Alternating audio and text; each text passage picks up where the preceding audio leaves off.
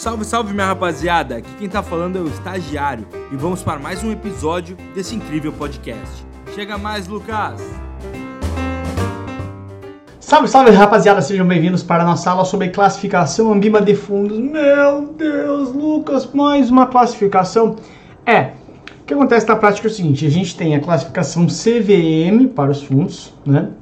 A gente tem a classificação tributária para os fundos e agora tema mais recente, matéria mais recente, tem a classificação Ambima de fundos. A Ambima veio trazer uma classificação dela própria, né, que seria um pouco mais avançada que a classificação CVM, que é o que a lei manda, uh, para os fundos de investimentos, para trazer maior clareza em que tipo de fundo de investimento ele acaba, uh, o, o, investidor vai estar entrando. Para nossa prova deu uma, um pouquinho mais de, de chatice, porque sempre cai, né, e também porque ela é um pouquinho chatinha assim, mas uh, tem uma notícia boa que no máximo de uma ou duas questões caiu da tua prova. Essa é a notícia boa. Né? Então a gente tem que tentar efetivamente entender como é que funciona ela, tá? Que a grande ideia é o seguinte, meu, objetivos dessa classificação Ambima dos fundos, tá?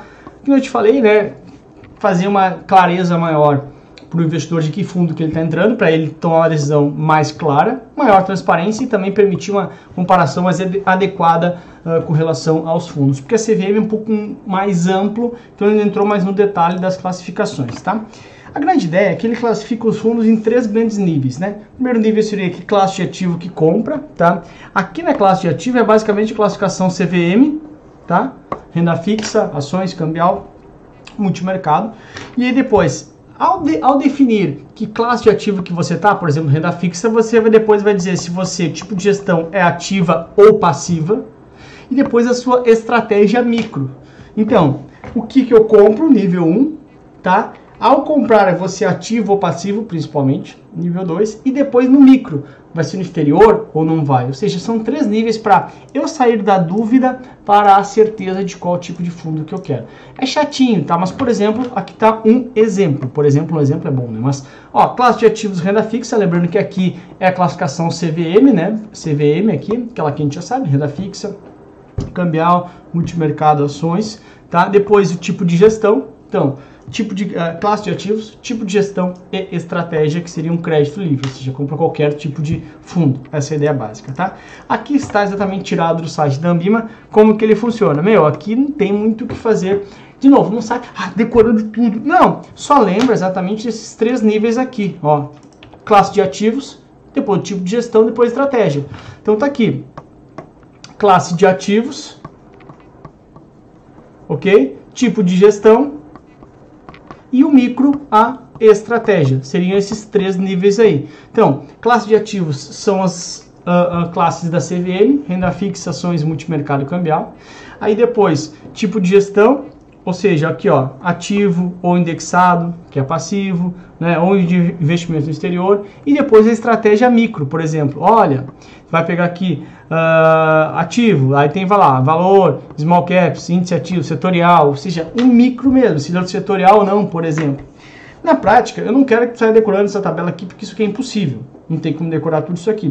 Mas entender essa ideia, dessa escadinha aqui, ó, quer ver? Essa escadinha, se conseguir entender, eu já estou satisfeito contigo na hora da prova. Né? Então, classe de ativos, renda fixa, multimercado cambial ações, tipo de gestão, e por fim estratégia que seria um micro, né? Um detalhe, o, o, desdobramento do tipo de estratégia, tá? Então aqui dá uma lida para tu entender mais ou menos como é que funciona. Por exemplo, olha, a gente sabe que tem uns que são, ó, se for um renda fixa, ele pode ser simples e se for simples é só simples, por exemplo.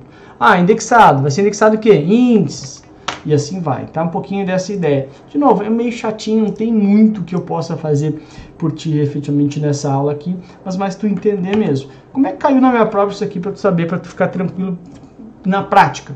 Com relação à classificação de fundos de investimento, é uma classificação do nível 2.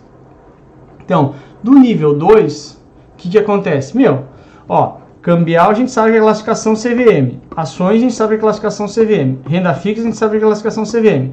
Ou seja, todos esses aqui é o nível 1, que é o tipo de ativo. O que, que não é tipo de ativo? Olha como veio bem tranquilo, muito. Ai meu Deus, não vou decorar isso nunca. O que, que não é tipo de ativo? É o nível 2, que é justamente o tipo de gestão. Então é um indexado, ou seja, um fundo passivo. Ok? Fundo passivo. Os outros são todos tipo de ativo que compra. Indexado não é tipo de ativo. Então é o único diferente que a gente poderia por eliminação já matar e a gente já sabe efetivamente está ali, ó, resposta indexado. É o único que não é tipo de ativo, porque aqui, ó, os demais, fundo cambial, tipo de ativo. Nível 1, fundo de ações, tipo de ativo. Fundo renda fixa, tipo de ativo. Só que não é tipo de ativo indexado. Indexado não é um ativo, é estratégia de gestão. Tá? Então ficaria bem, foi bem simples assim, sem maiores transtornos pra gente aí, tudo bem? Então, de novo, meu, é uma coisa meio chatinha. Quero que tu decore isso aqui, não quero que decore saia decorando, não, é isso, quero que tu entenda.